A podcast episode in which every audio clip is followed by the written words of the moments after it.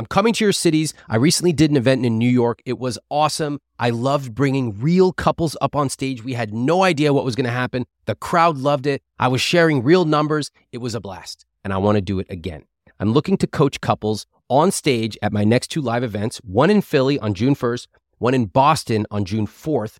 If you and your partner want help connecting over money, you want to solve a big financial challenge you have, please apply at iwt.com slash live coaching.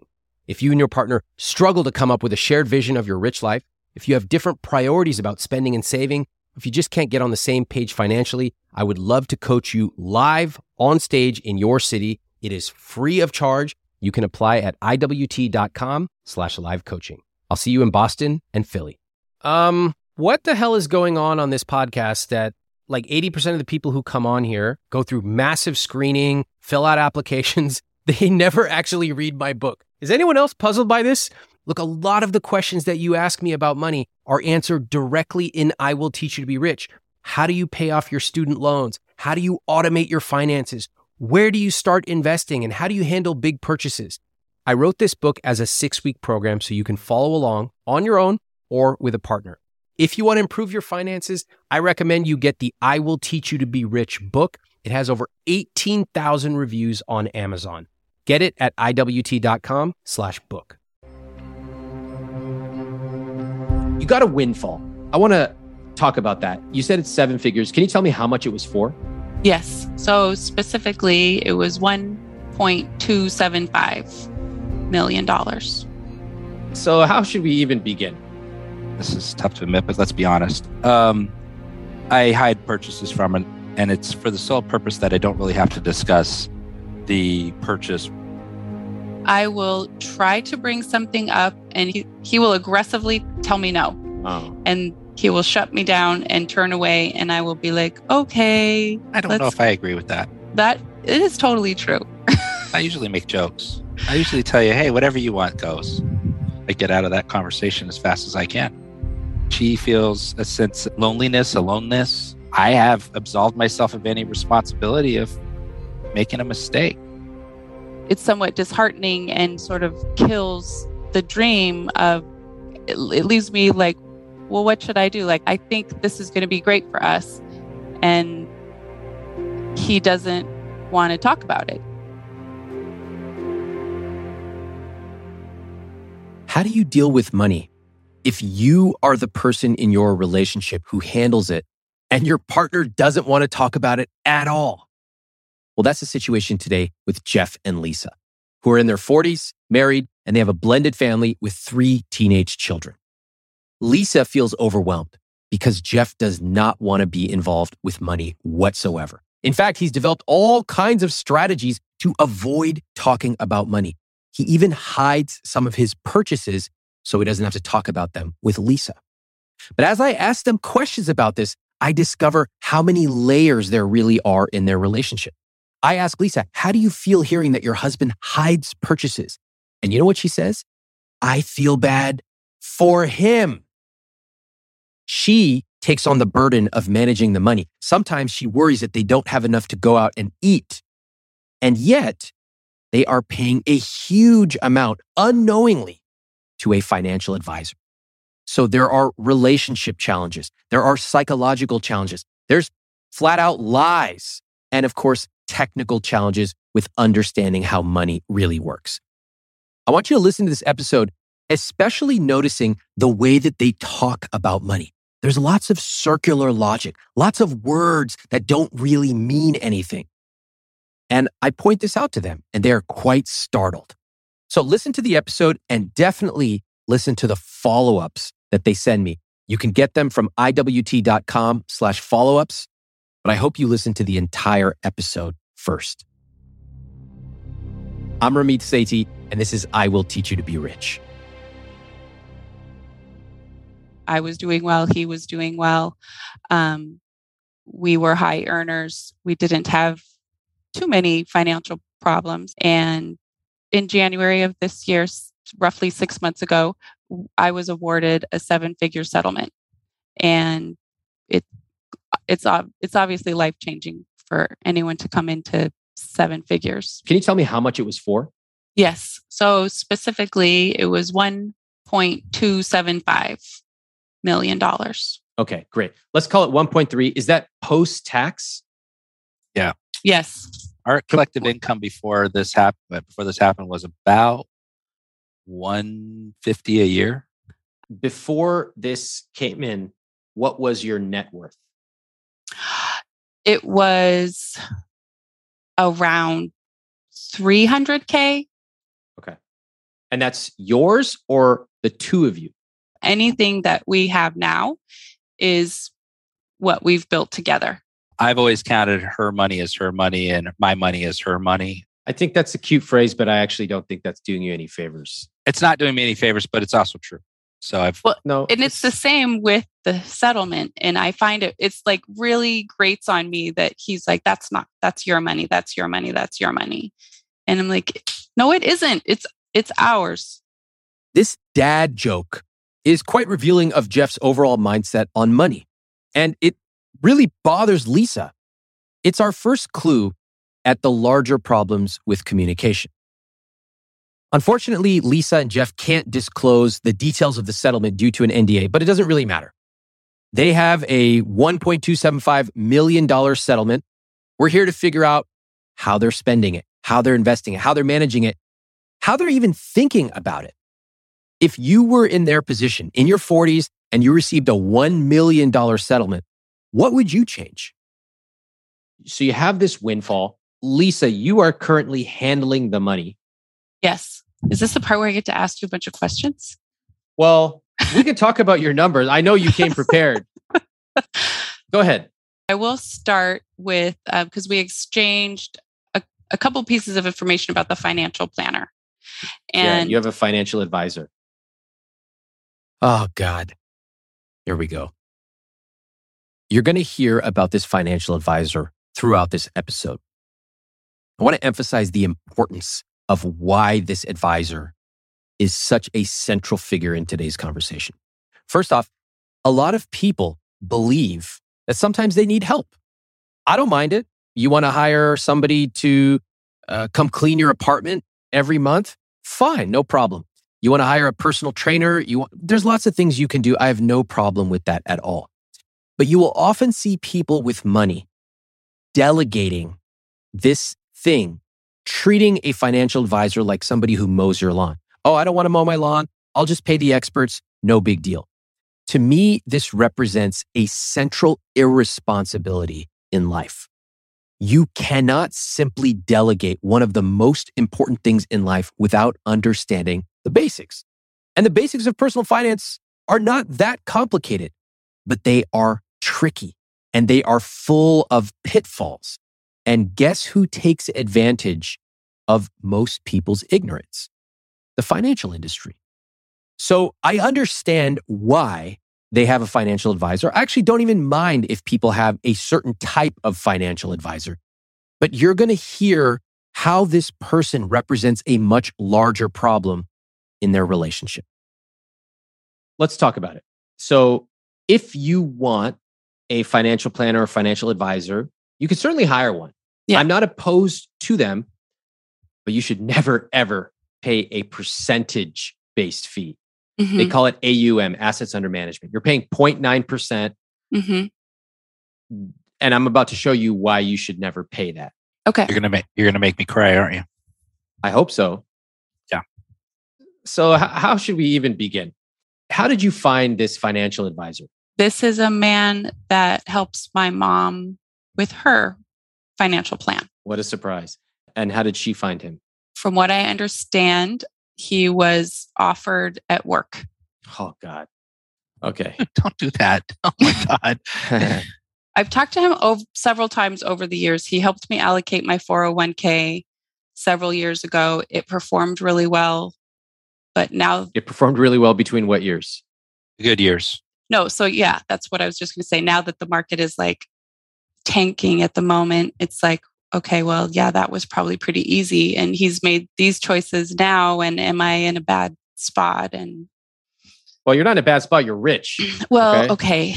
I, that's tough. But yeah, No, you're rich. okay. Do you know you're rich? Like maybe. Oh God, not this again. Every goddamn time I have a rich couple on this I know. podcast, I know. I'm go, so sorry. I know. I don't know if I'm rich. I guess I I'm comfortable. Ah, not this again. It, for me, it comes from I wasn't. It's very new. it comes from a place of i mean i dude i have a tough time with it it comes from a place of I, i've seen it disappear over the years you know and it just it's it's fear based i hate to say it but it's you know that's the whole thing here it's like i i that's why i'm cringing about the percentage talk of this financial advisor it's like i know that it's just some guy just putting shit in markets that some other person is buying and everybody's got their finger in the pie and everyone's taking a taste and it's dwindling the savings and then when they when i lose they win and when i win they win and it drives me crazy but i also don't know what to do instead I'm going to go over the numbers about their financial advisor a little later in this episode, but I can already tell you that they need to get rid of this guy. And I want to understand how they got here in the first place. Before they came on the show, I asked them to fill out a conscious spending plan. That breaks your spending down into four categories fixed costs, saving, investing, and guilt free spending. You can get your own copy of the conscious spending plan at iwt.com slash episode 52. What this allows me to do is to take a quick back of the napkin look at their spending. And to them, it's just numbers. But to me, it reveals a whole lot more. Now I know what their numbers are. Now I want to ask them about how they talk about money. Listen in. When you talk about money right now, which is never, what's the tenor of those conversations? I will try to bring something up and he, he will aggressively tell me no. Wow. And he will shut me down and turn away. And I will be like, okay, i don't know if i agree with that that it is totally true. i usually make jokes i usually tell you hey whatever you want goes This is a common thing with couples. So here's how it works. I'm just going to break it down. One person, usually the person who likes to be in control and is like checking all the apps every day, they see something and they stew over it for hours, days, sometimes weeks. And then something sets them off. And it's like this controlled fury. Like it could be, I love you and I care about you.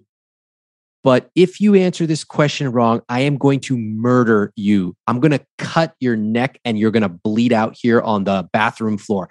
It's it's right between those two. You can't really tell. They go, "So, what's this purchase?" Like that. It's like a tiger just making one little sound. Jeff, any of this sound familiar? so yeah it's funny you said that because she does that and i immediately assume the knife is coming and the knife never comes because she doesn't do the knife That's correct. That's correct. She doesn't do the knife. And so you overreact, don't you? yes you come out guns blazing Mhm. and you use all your unconscious and conscious techniques diversion haha jokes and also just over the top aggressiveness and then you get what you want don't you? Mhm. which is what? I get out of that conversation as fast as i can. That's correct. You escape. So you still remain the pursuee. Mhm. lisa you're the pursuer but you walk away steaming frustrated. And that's it. You take it on yourself. Not very productive. Pretty interesting. I like that jeff is being honest. Maybe a little too honest. Jeff is admitting to everything which is in itself a technique how would you describe the way that you treat money jeff there's always going to be more, but there's never going to be an abundance, if that makes sense. I no am- okay can you explain that I'm always going to be able to make more money. It's like if I go and I buy a car, right? Um, first time when I was a kid, the first new car I bought, I technically couldn't afford said new car, but within three months, I was paying for that car no problem. Um, I was making more money than I'd made before. It's like when I adjust my spending habits up, the money comes. I'm in that kind of space in career where I'm always making more money. It's always been sales or some kind of business development. I always figure it out. If you came to me and said, I got to figure out how to pay an extra thousand dollars a month for something, I'll find the thousand dollars. okay I'll make the thousand dollars. Lisa will tell you, I'm working on this business. I've been very much attuned to the P&Ls paying attention to the financials. How, how about on your personal finances? Zero. I'm not doing it. I rely on Lisa. Mm-hmm. And does that work for you? It works well for me. Yes. Yeah. Yeah. That's a, that's an honest answer. It Yes. does. Yes. And since it seems to work well for you, I bet you there's no real reason to change. there is no real reason to change other than I don't, I realize it's not fair and it's not honest and it's not, it's not a good thing. What he just said is the key phrase. He said, There is no reason to change. Jeff is just here because Lisa wants him to be, but he has no real desire to change because he has no real incentive to change. You have to listen in for the key phrases that reveal everything. People will tell you 10 minutes of stuff, and oftentimes in that 10 minutes, there's one sentence that is the only thing that matters. And Jeff just said it for us. Now, what about Lisa? What does she get out of all of this? If you ever follow me on Instagram, sometimes you'll see me post about my behind the scenes travel experiences, coffee tours, salsa making classes in Mexico, all kinds of culinary stuff in India. And I'll get a lot of people saying, Where do I find that Kyoto notepad maker that you found? And one place you can find that is Viator. In fact, my wife and I used Viator to book a Segway tour where we took a tour of a new city and we had an amazing experience, something we never would have thought of doing on our own. They offer everything from simple tours to extreme adventures. And with over 300,000 bookable experiences in 190 countries, there's something for everybody. Plus, Viator's travel experiences have millions of real travel reviews, so you have the information you need to book the best travel activities for your trip. When you book a travel experience with Viator, there's always flexibility and support with free cancellation, payment options, and 24 7 service. Download the Viator app now and use code Viator10 for 10% off your first booking in the app. One app, over 300,000 travel experiences you'll remember. Do more with Viator. I have a friend of mine who's always cold. She told me she and her partner have totally different temperatures when they sleep. She goes to bed in a flannel pajama. She's got extra blankets. Her partner's running hot. So now she recently started testing the pod cover from 8 Sleep, one of our sponsors. Before she goes to sleep, she gets on the app, cranks up the heat, and when she gets into bed at night, it's already warm and waiting for her. The pod cover by 8 Sleep fits on your bed like a fitted sheet, and it collects information. It has sensors. The pod then uses that information to understand what you need to get better sleep. You can set it to heat up or cool down before you get into bed. It also adjusts while you sleep. And you can set it to change temperatures to gently wake you up in the morning. Best part, there are two zones. So if you run hot and your partner runs cold, you can each set your side of the bed to exactly how you want it. Improve the way you sleep by using my link at 8sleep.com slash Ramit for $200 off plus free shipping on their high-tech Pod 3 cover. That's 8sleep.com slash Ramit, E-I-G-H-T, sleep.com slash Ramit, R-A-M-I-T, for a better, smarter sleep. Lisa, how would you describe the way you treat money? I I want to control it. I think I actually I think that's pretty good. I want to control the money. So I want to be in control of it. Okay, let me ask a few questions about control. How Mhm. often do you log into your apps? So currently I do that probably daily or close to daily. When you look at your numbers, as that you click, you know, you type in your password and you click submit and you're waiting for it to load. What's the feeling you have as you're waiting to see the numbers every day? Again, there's actually some negative feelings, some dread, and this has to do with the market, the current market conditions.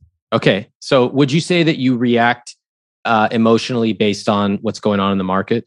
Yes. Do you think that's good or bad?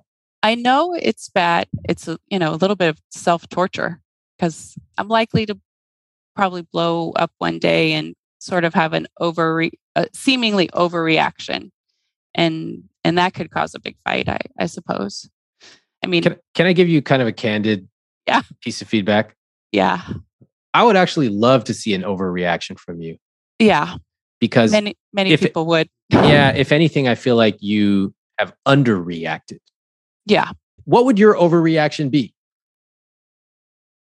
Oh my gosh. I I might yell or I, I, I don't I, I I probably would honestly I typically treat my anger with silence. And so I, I won't look at him. I won't make eye contact. I Wow, what an overreaction. I'm so scared of of here, let me put myself in the mind of Jeff for a second. Uh let me see if this is working out just the way I want. I don't want to talk about money. I just want to drop a bag of money and have you handle it. And if she gets really mad at me, then you know what she's going to do? She's not going to make me talk about money at all. Whoa, so scary. yeah. Ramit, you're the you're the overreaction. The reason we're here is because you're meant to. It's what's happening. You're putting me in my place. It's she needed help. It's kind of all coming together really fast right now. Like you're having the conversation that she's not having. Jeff, you said something really interesting. I'm putting you in your place. What does that mean? You're calling me on my BS. I'm unfortunately a little too honest with myself and other people, even though I hide behind this kind of crap sometimes. But the reality is, one of the things about Lisa here is she will endure worse than I can dish out. She has endured worse than I can dish out. Um, I don't take advantage of it, but at the same time, I don't hide. I mean, it's a fact of our life that she will. I can I can make some jokes and I can have some fun with the fact that she's running our finances. And even if it's a big problem for her, for the most part, I know she's not coming at me about it. Yeah. So Um, there's, I'm taking advantage of that to a certain extent. You said, I'm not taking, I don't take advantage of her. And then five seconds later, you say, I'm kind of taking advantage of that. Let me play that back for you again. Listen and see what you notice. She has endured worse than I can dish out.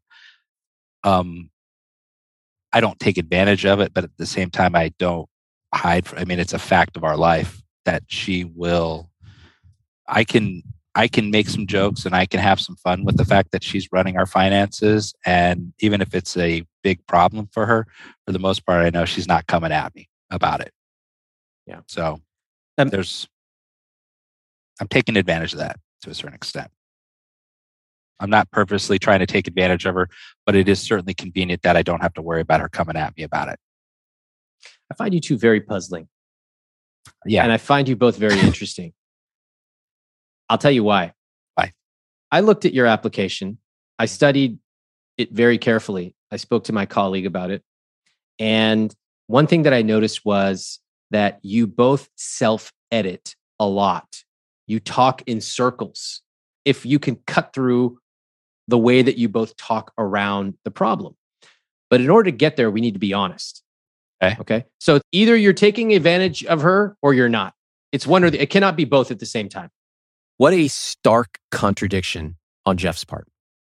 First, he said he's too honest, that he doesn't take advantage of Lisa. And then just seconds later, he calmly explained how he goes about taking advantage of Lisa. And they do this throughout today's conversation. They contradict themselves, they talk in circles, they edit themselves. Keep an ear out for this. This is a very common deflection technique for people who have developed conscious and unconscious strategies to get what they want. They talk, they spin, they pull out their bag of tricks of jokes and aggression and silence and end up changing nothing. No wonder they're having a hard time talking about money. Lisa, how would you describe the way that Jeff interacts with your personal finances? He is mostly hands off. Um, day to day, he hands his paycheck over to me. And is seems legitimately fine with that unless there is something that he wants to purchase. And then so some he will make comments that i control the money and he- he doesn't want to ask permission for like Well- large purchases What's an for a specific example he charged a couple of pairs of running shoes to some credit cards. I got like a PayPal line of credit that's in my name only. Hold on. Can we just start again? Yeah. Can you just tell me what happened with the shoes? This is tough to admit, but let's be honest. Um, I hide purchases from her, and that's how she found out about these credit cards. And it's for the sole purpose that I don't really have to discuss the purchase with her. I don't have to, in my mind, I don't have to get permission. And also in my mind, I'm pushing the problem to later. And ultimately, in my head, I kind of think I'm going to pay it off before she even really knows about it. But that doesn't really ever happen. So ultimately, I just have to have a little bit of a comeuppance and go, yeah, I did this. Sorry, I should have told you. Uh, but there's a mild i do feel a little bit of guilt about it because there's a mild sense of of hiding uh, of lying even though i'm not lying necessarily i'll tell her what i did later but uh, it'd be better to be honest and truthful about it when you say you'll tell her later is that because she finds out about the purchase and then asks you yeah i mean the shoes show up i mean the, the shoes show up and i put them on and she goes where'd those come from and I tell her, uh, you know, hey, yeah, I bought some shoes. I don't recognize that I didn't charge, and I'll say, what was that for? And that will frustrate him, kind of being asked about the purchase. And so, as a result, how do you approach money in your relationship now? So, I don't want to start any conflict. And as he, Jeff very well knows, I'm adverse to conflict. So, I will avoid it. Um, if it's potentially something I have a problem with, it would have to be a, a pretty big problem for me to bring it up. I would just let it go and sort of deal with it financially on mm-hmm. on my own in my own mind in my in our financial plan make plans to pay it off and he mm-hmm. has a um there's a little i somewhat like this attitude about money it's just like his he'll have an attitude it's just money i'll make more and again, it's not uh, in a reckless sense. Um, he's he's very he's actually pretty frugal. Um, so this beginning paints him in a less frugal light. Uh, he's super frugal. Notice what's happening here. He just admitted to hiding purchases from his wife. And then seconds later, here's Lisa saying, I don't want to start a conflict. I just let it go. And even he's super frugal. She's not even reacting to what he just said. She's back in her own story, a story that's focused on putting Jeff at ease, making Jeff feel comfortable, not rocking the boat. I think if I call Lisa tomorrow and I ask her what she remembers saying after Jeff admitted to hiding purchases, she would not remember. I'm not sure she would even remember this 10 minutes from now. Lisa is in total automatic response mode. As you can see, there are a lot of layers here. Few years ago, I was at a tea tasting in New York with one of my buddies. I thought it was going to be a normal tea tasting. Suddenly, six people from Japan come in. They pour basically three thimblefuls of tea, and we tasted. I've never tasted anything like that. And they tell us if we were to buy that, just the three thimblefuls, it would be $75. Now, drop for drop, that's the most expensive thing I've ever had to drink not all of us have the time or the money to buy that specific tea from that specific mountainside in Japan. But what if you could capture that feeling of the care and the love, even the way that they served it to us? What if you could bring that to your home every morning? Well, I want to introduce you to one of our newest sponsors, Pique Tea. What makes Pique Tea special is that the tea is cold extracted using only wild harvested leaves from 250 year old tea leaves. That makes the tea rich in minerals and other beneficial compounds. Now, the greatest part is that Pique tea is zero prep. There's no tea bag that you have to steep for the perfect amount of time. Pique dissolves in cold or hot water in seconds. It's already pre measured, it's perfectly brewed, and it's perfect to take if you travel. My team's been trying Pique tea, and they especially love the Pu'er green teas. For a limited time, get up to 15% off and a free quiver with 12 tea samples with my link, piquelife.com slash Ramit. That's P-I-Q-U-E-L-I-F-E dot com slash Ramit, R-A-M-I-T.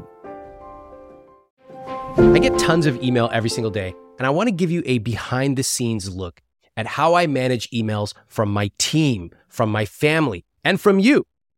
I use a piece of software called Superhuman, and this is an email software that I actually pay for out of my own pocket. It works with your existing email service like Gmail or Outlook. And let me share how it saves me over 10 hours a week. So here are a few things I love about it. First off, it splits my inbox into different streams. So my important emails come into one place. It's not cluttered with a bunch of subscriptions everywhere. Next, I use keyboard shortcuts, unlike you barbarians who literally click and peck through every single email. U to mark it unread, S to star it, J or K to cycle through messages. I use keystrokes to schedule messages, like when I want to ask one of my coworkers a question, but I don't want to send them an email on a Saturday. Now, I can work through dozens of emails in minutes using this. And Superhuman just introduced an AI feature, which allows you to take a huge email with all these people chiming in automatically summarize what's going on in a few bullet points. It'll even draft emails for you. So, if you want to buy back your time, Superhuman is a no brainer to me. It's something I spend my own money on and I love it. Right now, all IWT listeners will get a free month of Superhuman. You can get started at superhuman.com slash Ramit.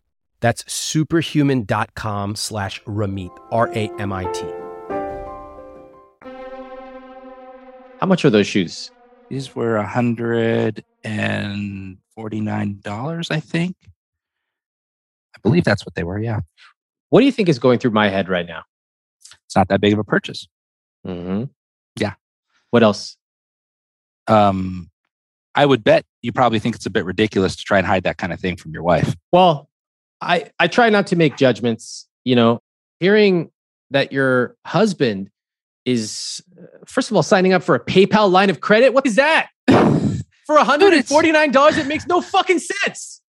That's ri- that's absolutely absurd. Oh okay, a PayPal line of credit to buy what brand of shoes are those? They're ultras. They're really nice. I don't They're- even know what that is, but I really don't give a shit. He's showing me red shoes.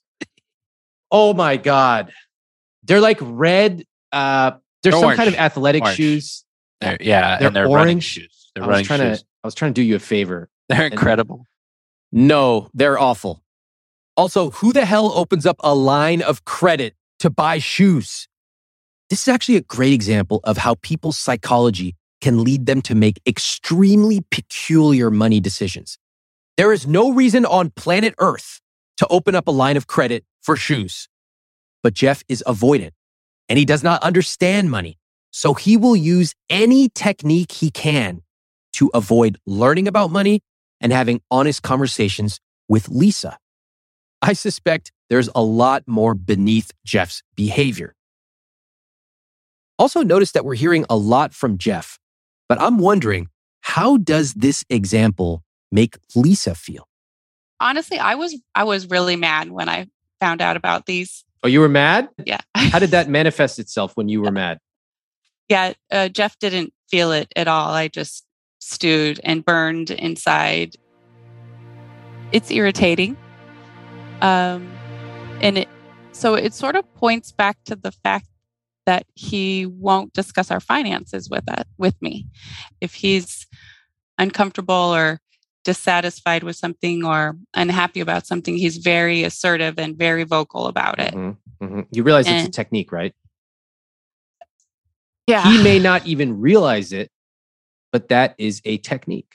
Yeah. People do things for a reason.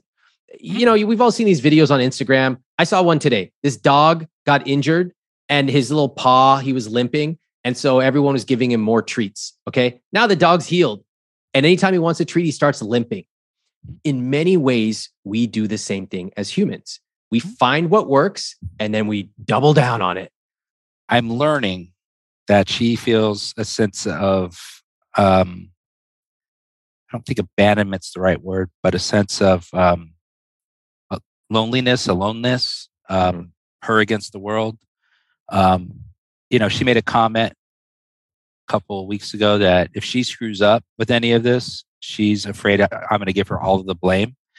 And I can't say that she's wrong. I mean, I, I would love to say she's absolutely wrong, but I have absolved myself of any responsibility of making a mistake.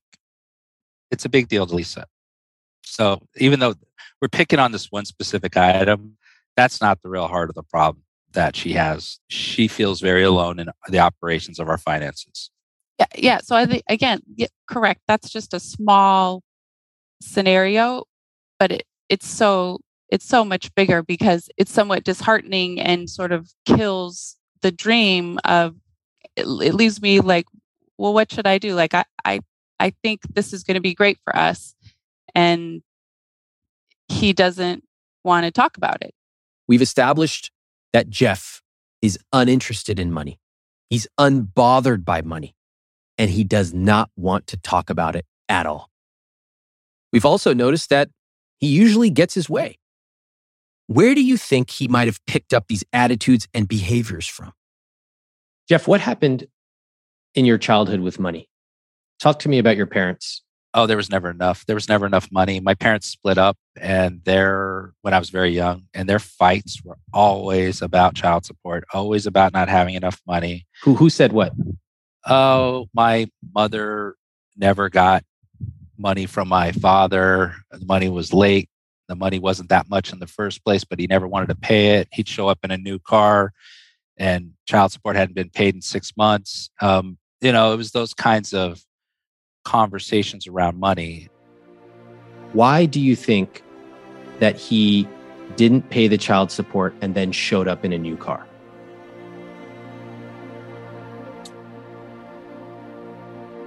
I can't honestly say what was the thought process behind you know, screw the ex-wife and screw the kids. I'm gonna go get a get a car.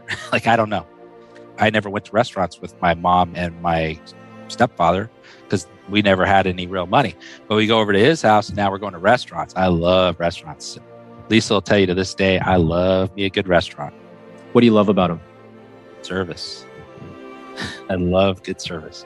So when you went to your dad's house what did it feel like? It felt like going to another world. It felt like going to a world where you had uh, you had money. And money meant what? Um, you got what you wanted. Hmm. You got what you wanted. Yeah. Mm-hmm.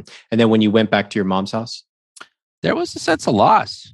Go back and there's, I mean, there's, and you know, and and looking back, huge amounts of respect, huge amounts of respect for how she had to work and scrimp and fight for all of that stuff.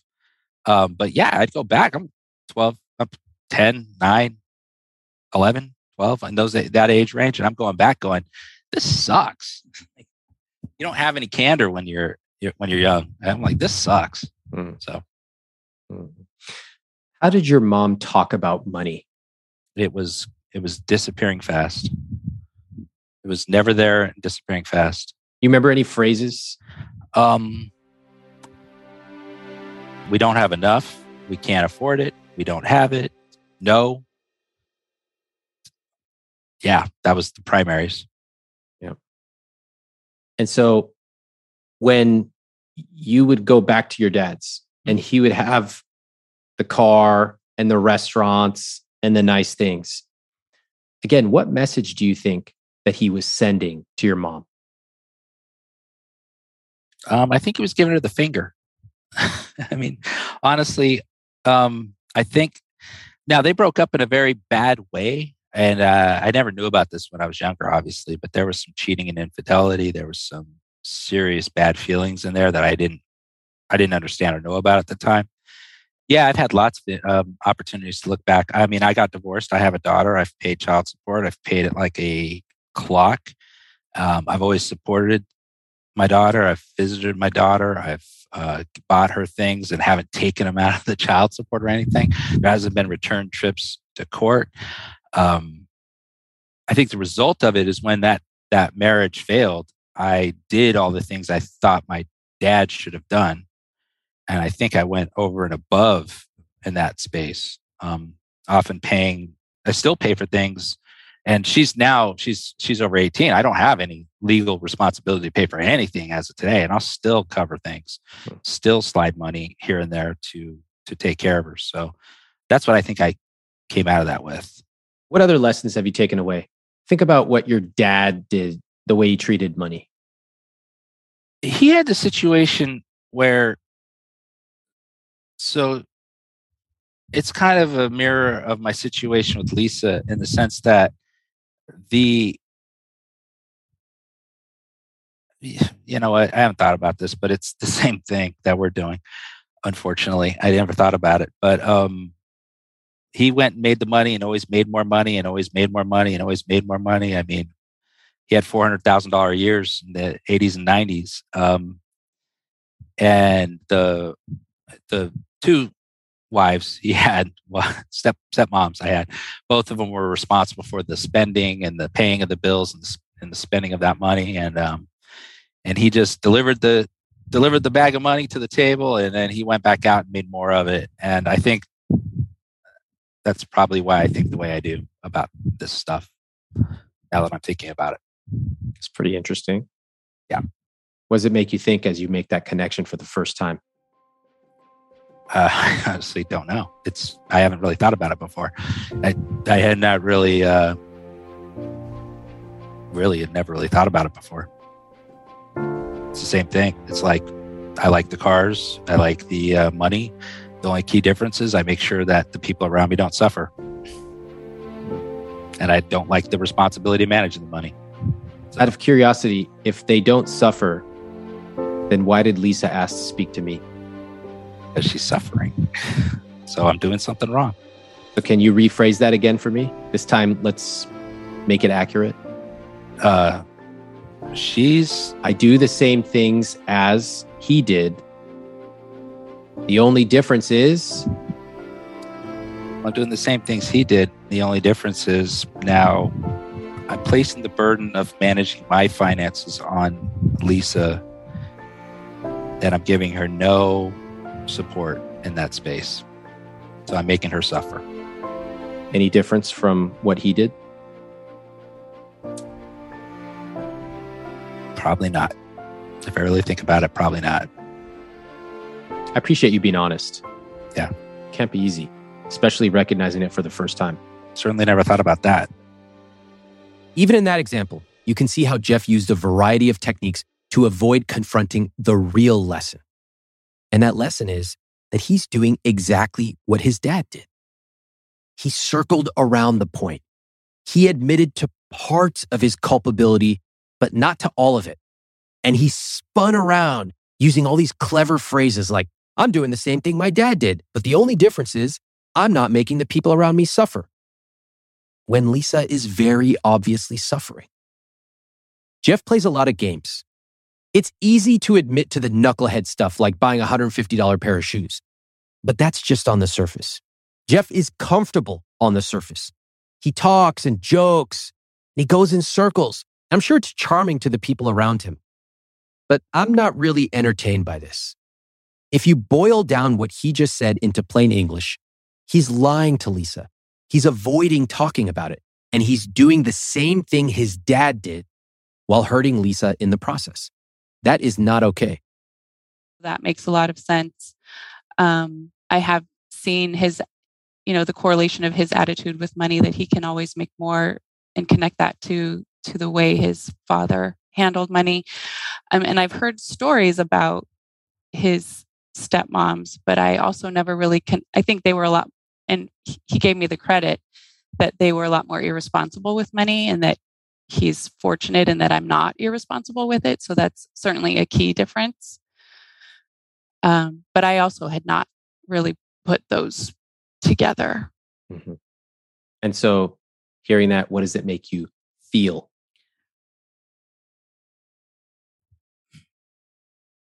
It's a little bit negative because.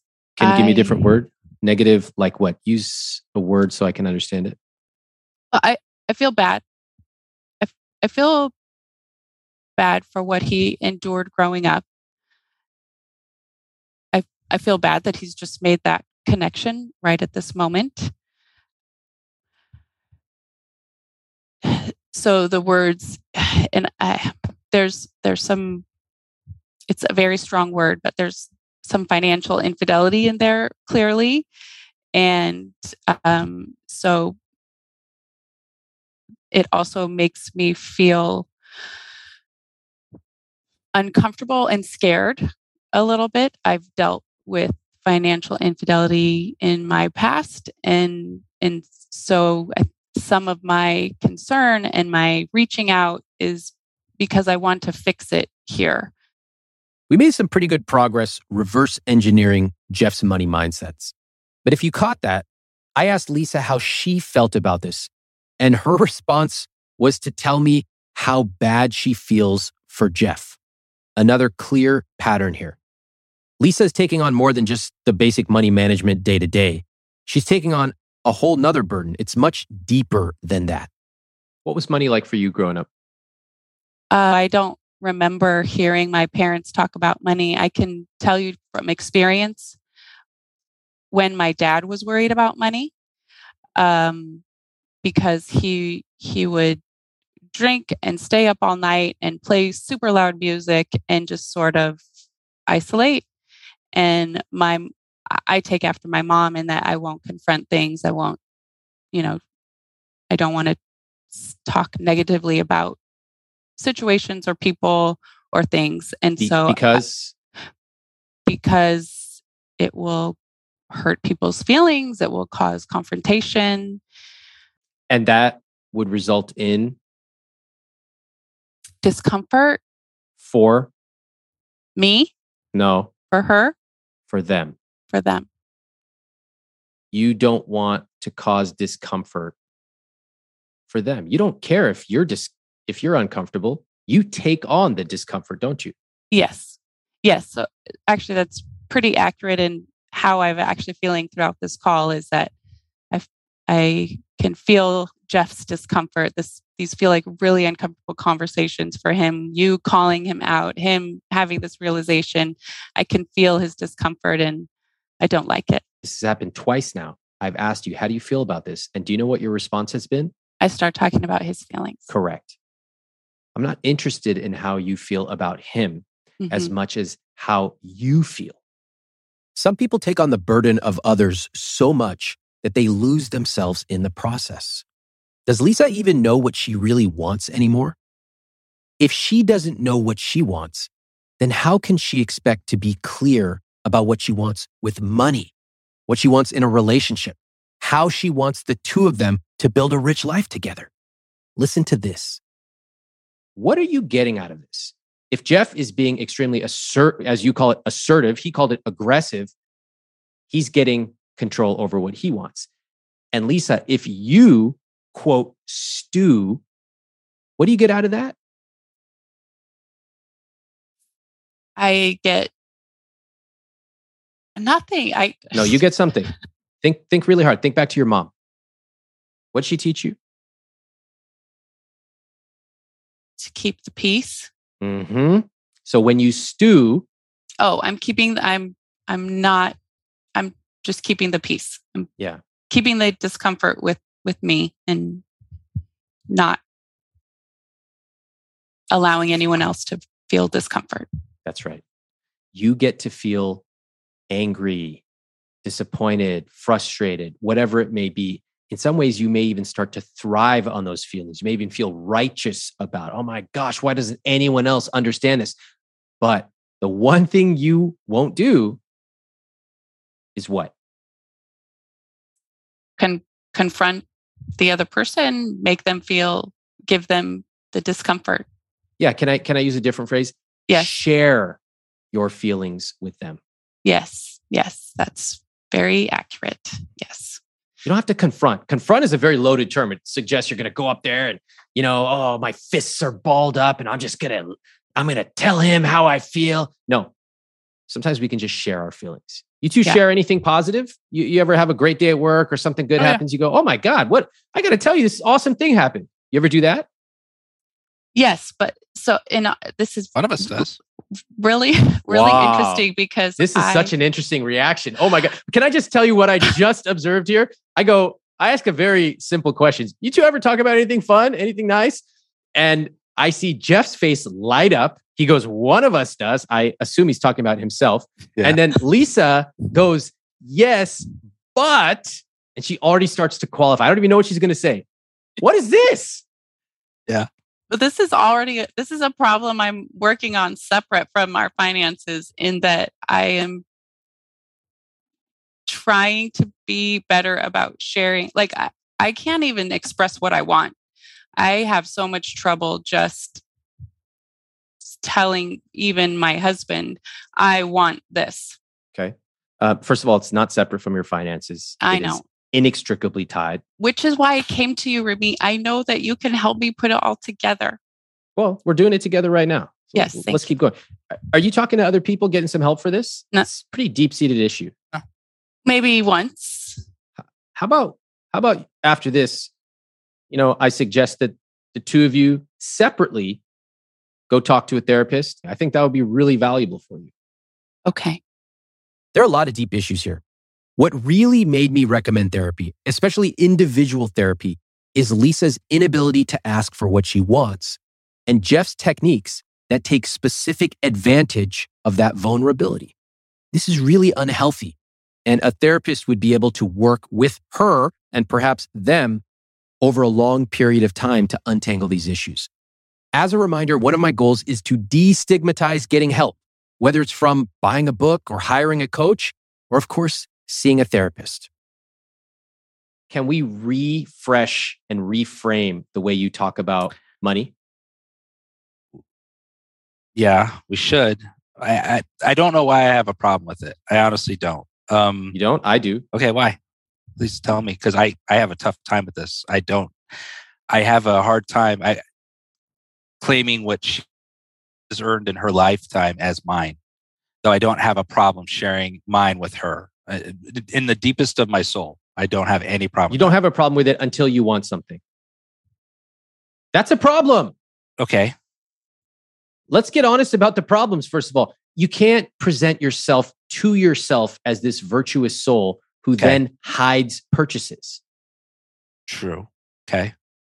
Lisa, can you reconcile wanting to be in control, but also wanting your partner to be involved?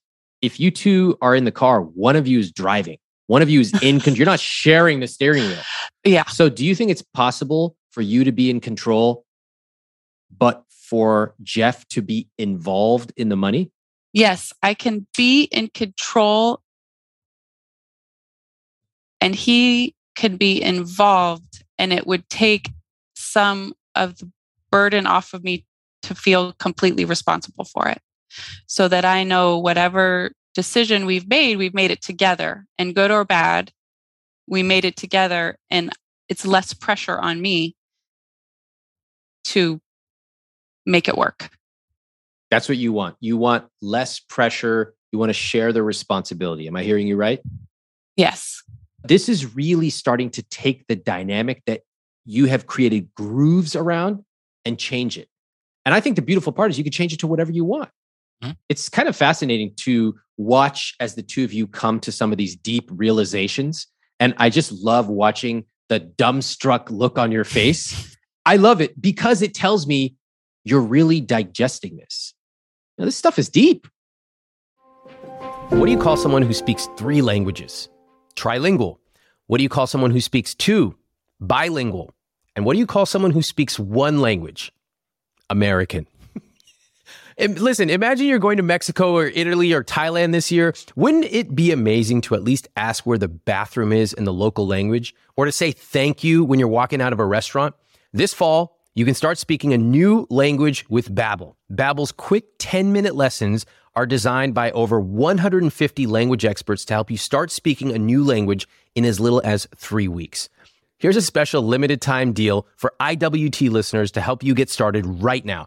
Get 55% off your Babbel subscription only for IWT listeners at babbel.com slash Ramit. Get 55% off babbel.com slash Ramit. That's spelled B-A-B-B-E-L dot com slash Ramit. Rules and restrictions may apply. If you are a business owner, listen up. As your business starts to grow, you and I both know what happens. Those things that you used to do manually start to break, they start to take up all your time, and you decide, I'm going to look for some automation. The things you used to do take a week, but how do you automate these things? Well, if this is you and you are in charge of your business, there are three numbers you should know 36,000, 25, and 1. 36,000, that's the number of businesses that have upgraded to NetSuite by Oracle. NetSuite is the number one cloud financial system. It streamlines accounting, financial management, inventory, HR, and more. 25, NetSuite turns 25 this year. That's 25 years of helping businesses do more with less, close their books in days, not weeks, and drive down costs.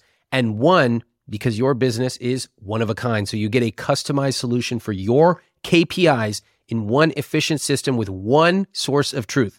You can manage risk, get reliable forecasts, and improve margins. It's everything you need all in one place. And as you know, I like to see all my numbers in one place. That's exactly what NetSuite can help you do. Right now, download NetSuite's popular KPI checklist designed to give you consistently excellent performance absolutely free at iwt.com slash netsuite. That's iwt.com slash netsuite, N-E-T-S-U-I-T-E to get your own KPI checklist. iwt.com slash netsuite. Jeff and Lisa both had a totally dumbstruck look on their face. No more jokes, no more spinning. They're really starting to grasp how complex their communication challenges are and how deep these issues go. They need to get more help. What I want to do now is turn back to their settlement and work through the numbers. These numbers quickly become very surprising. Chet, your friendly neighborhood financial advisor, comes in and tells you, I can help you. We have a sophisticated algorithm and blah, blah. I have all my partners at work. We constantly monitor the market, some bullshit. And you go, okay, cool. You sent him what, 500,000? Yeah. Okay. And he told you, I saw the PDF you sent me. He took his fee schedule, which Yeah. by the way is fucking hilarious. Crazy. Yeah. It's start just so everybody knows. I'm looking at this fee schedule. The assets zero to four hundred thousand have a 1.75 percent on the first four hundred thousand dollars. That is absolute. Really? That's outrageous. Next, from 400 to 750k, 1.25. Let me explain what's going on here. The firm makes money by charging investors a percentage of their portfolio. The more you invest with them, the lower their fees. For example, between zero to $400,000, they charge 1.75%. That is astronomical, absurd. That is ridiculous. For comparison, that's like charging you $500 for a bag of popcorn. Even paying 1% AUM is outrageous. 1.75% is truly ripping you off. I'm going to show you why. Oh, what a nice decreasing ladder, you fucks. And then 750 to a million is 1%. And then from 10 million to 25 million is 0.5%. First of all, I love the audacity. I don't love them. Actually, I think that, you know, I'll meet them in hell. But I love the audacity that actually takes something that is totally screwing mom and pop and actually makes them think they are getting a favor out of it. You know what? As your money grows, we're actually going to charge you less. So we have our incentives totally aligned. We just want to help you grow your money and keep it safe. And as you make money, we make a little money. Fuck off. So on this page, page one, Chet wrote 0.9% family rate. That's another way of saying I'm totally screwing you, but I'm going to make you think that it's doing you a favor. Just so everybody knows how these financial advisors work. So I looked at the investments that this person put you in. They're dog shit. Okay. One of the funds, you don't even know this, but one of the funds that you're in for $13,000 has a 1% fee on it. So not only is your advisor making money with your 0.9% family rate, but he's also getting a cut through some of the investments that he's putting you in. That's how Wall Street makes tons of money off Ma and Pa. Ma and Pa don't want to read I Will Teach You to Be Rich for a weekend and learn how to do this themselves. So they get taken to the cleaners. Now, shall we go over and just look at how some of these numbers add up? Lisa, you log into your apps every day. You're tracking these unknown $150 purchases. Sometimes you tell your family, we can't go out to eat at a restaurant because money is tight. If you put a million dollars with this guy, and let's just say it's 0.9% for your family rate. Over 25 years, how much do you think you will pay in fees total? I don't know. If you gave me five minutes, I could probably try just to run a calculation. Just guess. um, fifty thousand dollars. Okay. That's a good guess. So you think $50,000 in fees f- over the next 25 years total in exchange for this person who I'm calling Chet to manage your money.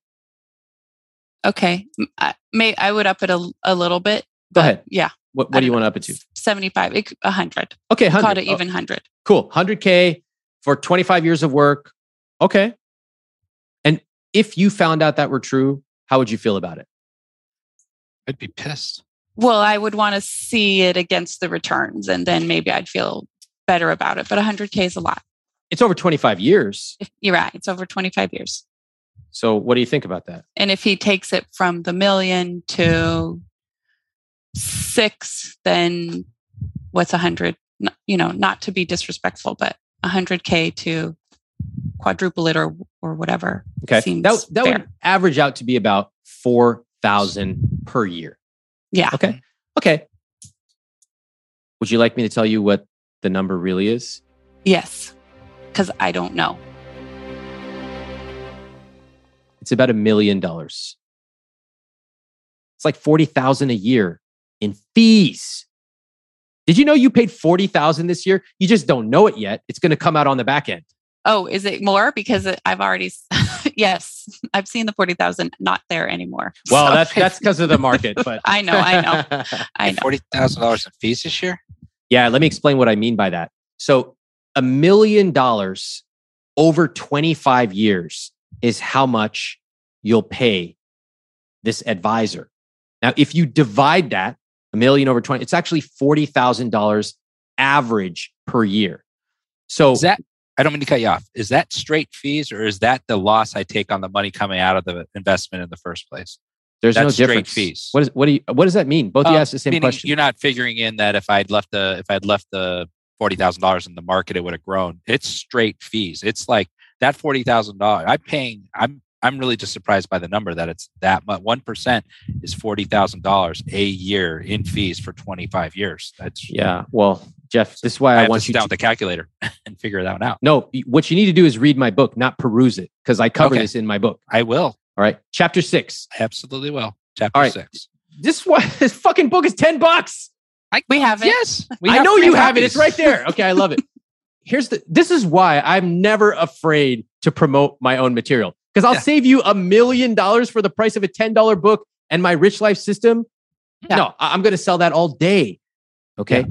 I want you to take control of your money. Now, whether you need the help of a financial advisor who's going to charge you an hourly fee, that's fine. Whether you want to do it on your own, you want to get help from Rich Life System, whatever you choose. But right now, what you've got is costing you more than you can even imagine. Yeah, Now, dude. if you want to have a little fun, you can text this guy. You can say, hey, by the way, how do you charge us? I'm really curious. Can you explain the fee structure again? And then his his antenna are going to go up because you go, oh shit, did they read that book? I will teach you, be rich. You ever have anybody call uh, their financial advisor and fire them live on the podcast? Let's do it. That'll be my fantasy. Jesus, a million dollars. So a million dollars is the sum of the fees. It's not the fee plus the loss of the return. What? so like if I'm paying him the four thousand dollars that that a year, that four thousand isn't going into an investment where it's going to create a return. Does that make sense? It's going into Chet's fucking pocket. Pocket. Okay. That's why Chet drives a BMW. And it is a loss, but it's your loss. Yeah. That's a million dollars that could be in your pocket. Now, think about it. What are the things that you focus on when it comes to your money? You're tracking shoes, you're tracking eating out. Are you tracking groceries? Uh yes. You're, you're tracking these things, and you probably should. You know, it's good to keep your eye on the ball. Yeah. But if you keep your money here, and if you were to put just a million dollars in this account, just for simplicity, Yeah. Over 25 years, you would pay out roughly a million dollars in fees, and you would never even know it. Yeah. I didn't know about this one percent on the Yeah. It's outrageous. I, I knew. Wait, I knew about it. I didn't think it sounded this big. Like that's why I'm really surprised by the finances, is because I looked at it and I went one percent to manage our money and be smart and grow it. And I thought, and I was buying into the oh, sales. Look at pitch. him rub his head. Look at him rub I, his I'm head. in the same boat. I want to. I'm rubbing my head five minutes ago. I'm it's like, not. It's not someone who's mowing your lawn for a hundred bucks. It's not I that. hear you. One I hear ya. percent is. Let me explain why one percent got that reaction from you. It's not an accident. Every ma and pa in America says the exact damn same thing. Why? It's been field tested and engineered to get exactly that reaction. One percent, and I have a whole team that's looking out for me. Yeah. And if something goes wrong, I have one person I can call with questions. And then every quarter they send me my financial update and they walk me through. Fuck off. That's the reason they position it like that. You're a sales guy. Yep. You know that's why they did it. And they get that reaction. And there's only a few people who actually tell you what's really going on. Now, True. if you were to go, hey, it's actually worth a hundred dollars to pay somebody to mow my lawn or change my oil. I got no problem with it. In fact, you want to pay a premium provider 500 bucks? God bless. But 100% of the time when I show people the numbers, uh, excuse me, not 100%, 99% of the time I show people the numbers, they had no clue whatsoever. Yeah. So, Lisa, hearing this, how do you feel? uh, kind of grossed out. Like I want to move it. I, I want to move it. Where where do I put it? We'll talk me- about that, but stick Let with me control it. Yeah. That's that is funny though. You you love control, but you delegated control of the most expensive thing in your life. Why is that? um, yeah. So the concept of having that check written to me, I I really had I have no idea. Like it it was a crazy experience. I and just I mean I think like you're saying I did not know what to do with it. So it seems to make sense that this provider has been helping my family member and so he's the professional he's He's been ripping your mom off too. yeah it makes me upset hmm like how am i how am i going to c- convince her to get out of there That's a whole different. You're probably not. Tell you Yeah. the truth. Yeah. Here's the thing. I have no problem if you wanted to hire a financial advisor who charges an hourly fee or a flat fee, a project fee. I don't even mind if they're a premium advisor. They charge a lot. I've hired a financial advisor myself to do a second set of eyes on my portfolio because everybody needs somebody to help them out once in a while. Okay. But I paid an hourly fee. I was happy to pay. I paid full rate and it was good. If you truly want somebody to help set this up for you, you could go out and find a fee only planner. okay You do not want to pay someone who's charging you a percentage. Full stop. There are no exceptions. okay Or you can manage it yourself. mm-hmm I talk about how to do it in the Rich Life System program that I launched. mm-hmm Step by step, how to set up your allocation. And most of this is pretty simple stuff. You have a Mhm. pretty straightforward, mm, you know, time horizon, et cetera. But you do have some complications in terms of legal issues, which I want to talk about in a second. mm-hmm But looking at your portfolio that he set you up in, I mean, you could basically do the same thing with a single target date fund. so that's and that's kind of what i was thinking so even like the first fee i could see was 450 and i was i've kind of been interested as the months have gone on i really want to dig into and see what what's going on and after reading your book and having it, it seems like i could probably do the same thing Uh, you could definitely do the same thing. You actually get better results. You know Mhm. why? It's all about costs. mm-hmm. So in investing, there's no secret guy, particularly not this jackass Chet, who has some secret access to investments. Okay. It's all about costs. Mm-hmm. Now, when you go, you eat sushi, if you pay like 300 bucks for your omakase, you're, you're going to get better sushi, most Mm. likely. You're going to get Mhm. better service. You're going to get cool stoneware at your table. But in investing, it's not like that. You want to manage the costs carefully because those costs are zero sum. They're either coming out of your pocket or somebody else's. Mm. It's usually yours. So You want to minimize those costs and keep as much of your money as possible, particularly on a percentage basis, and especially when you have a large net worth like yours. Yeah. Right. 1% is a huge amount. That is like the one question I asked in the first meeting we had with them is how do you charge us? How much money do you make? And I tried to get, and he explained it. And I feel so stupid, especially now sitting back this far, hearing it's $40,000 because it didn't sound like forty thousand dollars when I was sitting there talking to him. It didn't sound like a million dollars when I was talking to him. What a surprise! It sounded like nothing. It's because, as you know, well, why do you think so? It's that sales pitch has been engineered. sales pitch. Yeah. So it's the same thing when yeah. you go into a car dealership and they talk about the monthly payment, and actually, you're actually going to make money buying this car. And I've seen it. There's some guys on YouTube. You know, they show how these car sales guys do it, and it sounds really good unless you know a couple of key things that they neglect or yeah skew.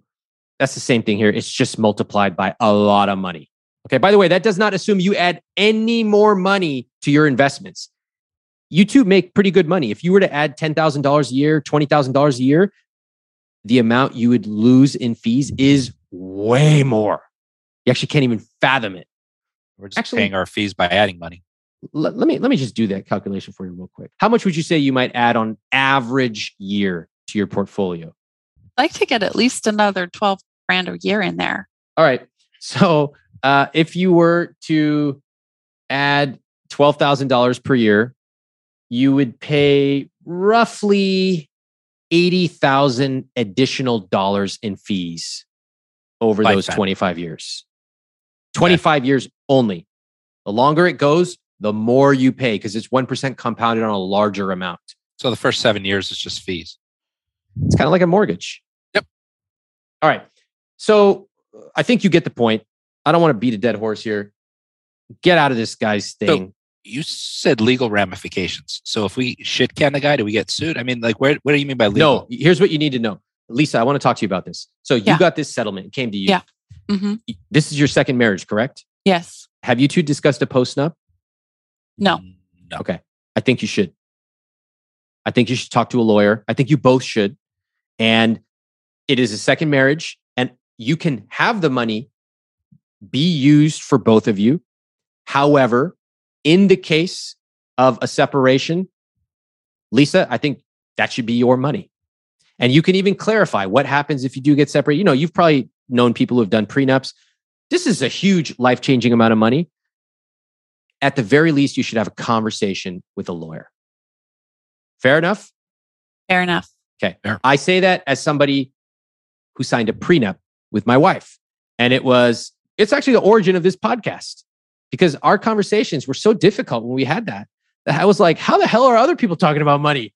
And so when I hear somebody on a second marriage in their 40s who has a seven figure settlement, $1.2 million, I go, in the worst case that this marriage does not succeed, you need to protect yourself. And of course, you two need to come to an arrangement together. Mm-hmm. Cool? Okay. All right. That's really important. That's going to be uh, some of your homework, Lisa. And Jeff, I would encourage you separately to speak with an attorney on your own as well. You will need to if you go forward with that. All right. Uh, so right now we've already saved you a million dollars on this call. That's pretty good. We found it in the couch cushions. Yeah. Thank you. Mm-hmm. Okay, I think they got the message about this financial advisor. What should they do now? With the money itself and with this context that they're wealthy, that something has changed in their life, and they should probably acknowledge it. We never got your answer on what you would do with a $1.275 million settlement. Great question. Thank you. I would sign a post nup. Okay. That would be the first thing I would do. In uh-huh. that post nup, I would agree on terms. And that mm-hmm. would be look, hey, I, I want to take part of the money that was uh, created for the IRS payoff. Working with Jeff, I want to pay that off immediately from this. That's what it was designated for. Let's do that.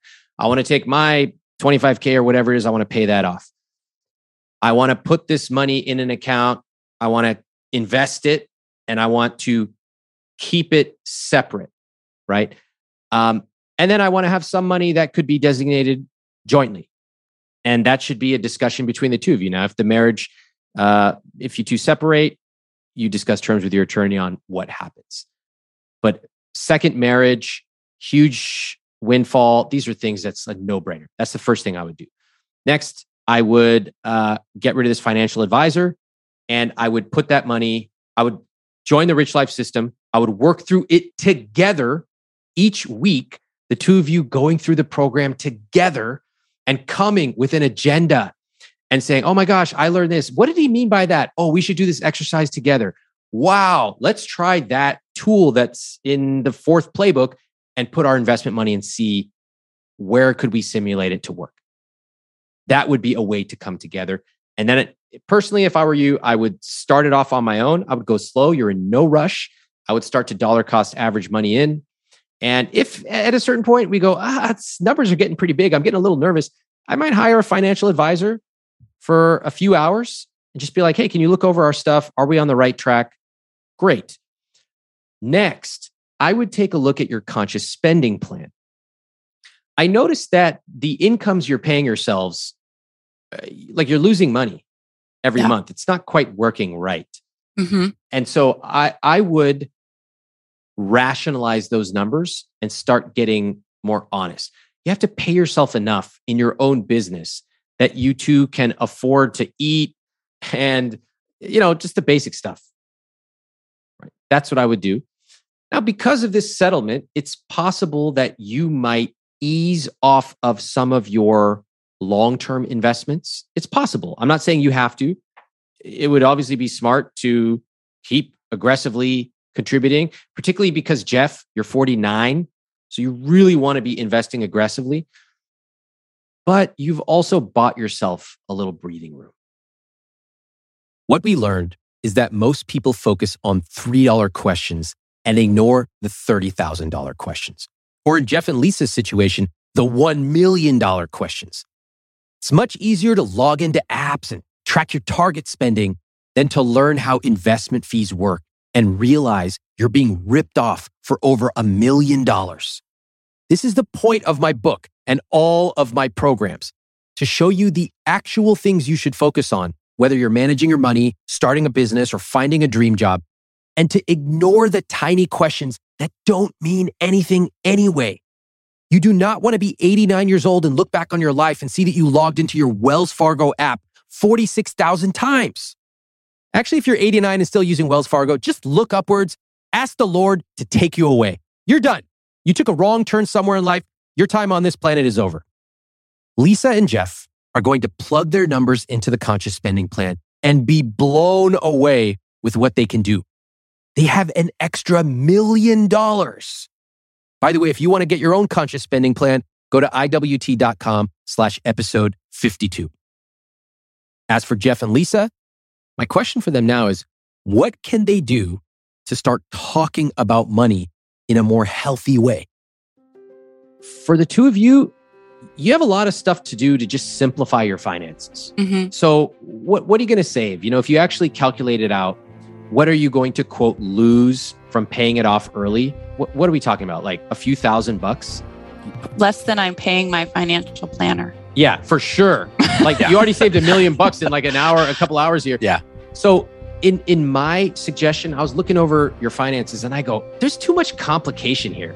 Like it's okay. way too complicated. Mm-hmm. So I like the idea of prioritizing simplicity. Now, sometimes you might lose a little. You know, technically, you could probably save a few thousand bucks depending on the interest rate, whatever. But like, what do you care? You're millionaires. So I actually love the idea of the two of you having a very simple financial system that you can deeply understand. In order to change, if you guys really want to live a rich life, you have to start thinking and acting with money totally differently. That's why we've spent the majority of this call talking about the way that you think about money, the way that you talk about money. And so it would be a tragedy, in my opinion, for us to finish this call and you learned a couple cool things and how to have better conversations, but you go right back to thinking about money and acting with money like you used to. That actually did not get you the kind of results you wanted. Yeah. yeah. And I want it, it's it needs to be a new day. There you go.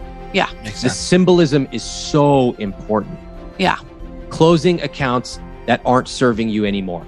Creating this breakfast routine the first Saturday of every month, paying off past things. This is how I would do it because symbolism really matters with money. Mm-hmm. And that, okay. You should not be fighting and hiding money. And in order for that to happen, I would have a series of conversations together. What do you need to feel good about money?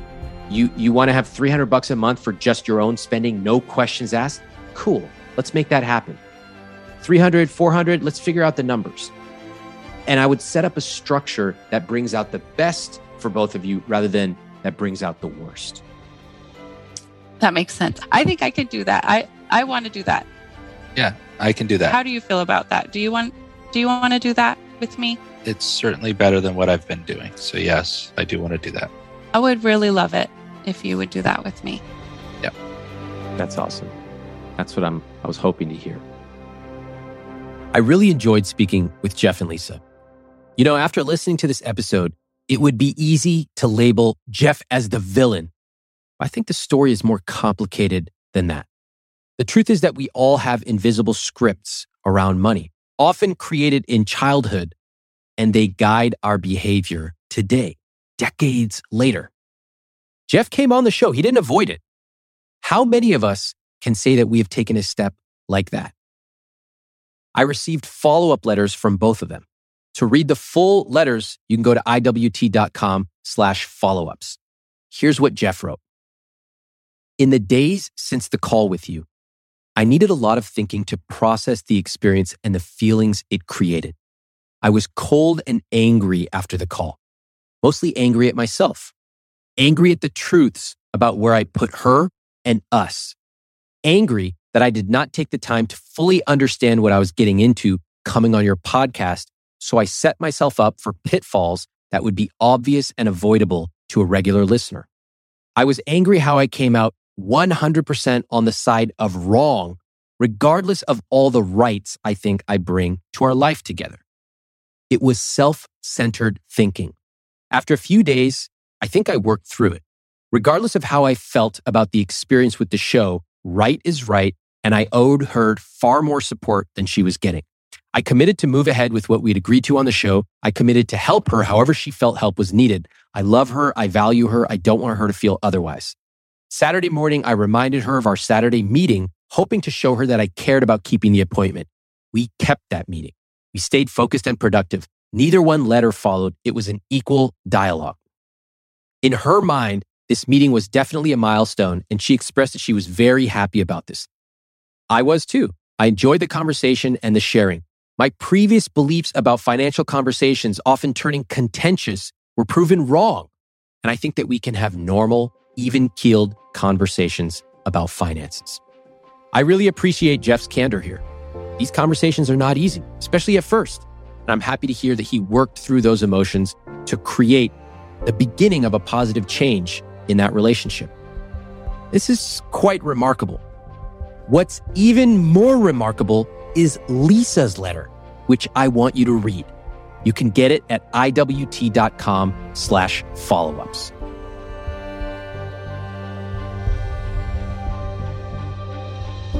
Thanks for listening to I Will Teach You to Be Rich. I'm Ramit Sethi. Please follow the show on Apple, Spotify, or wherever you listen to podcasts.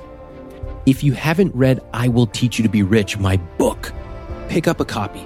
You can get it at any bookstore or any library, and it will show you the specific tactics for how to build the I Will Teach You to Be Rich system into your personal finances.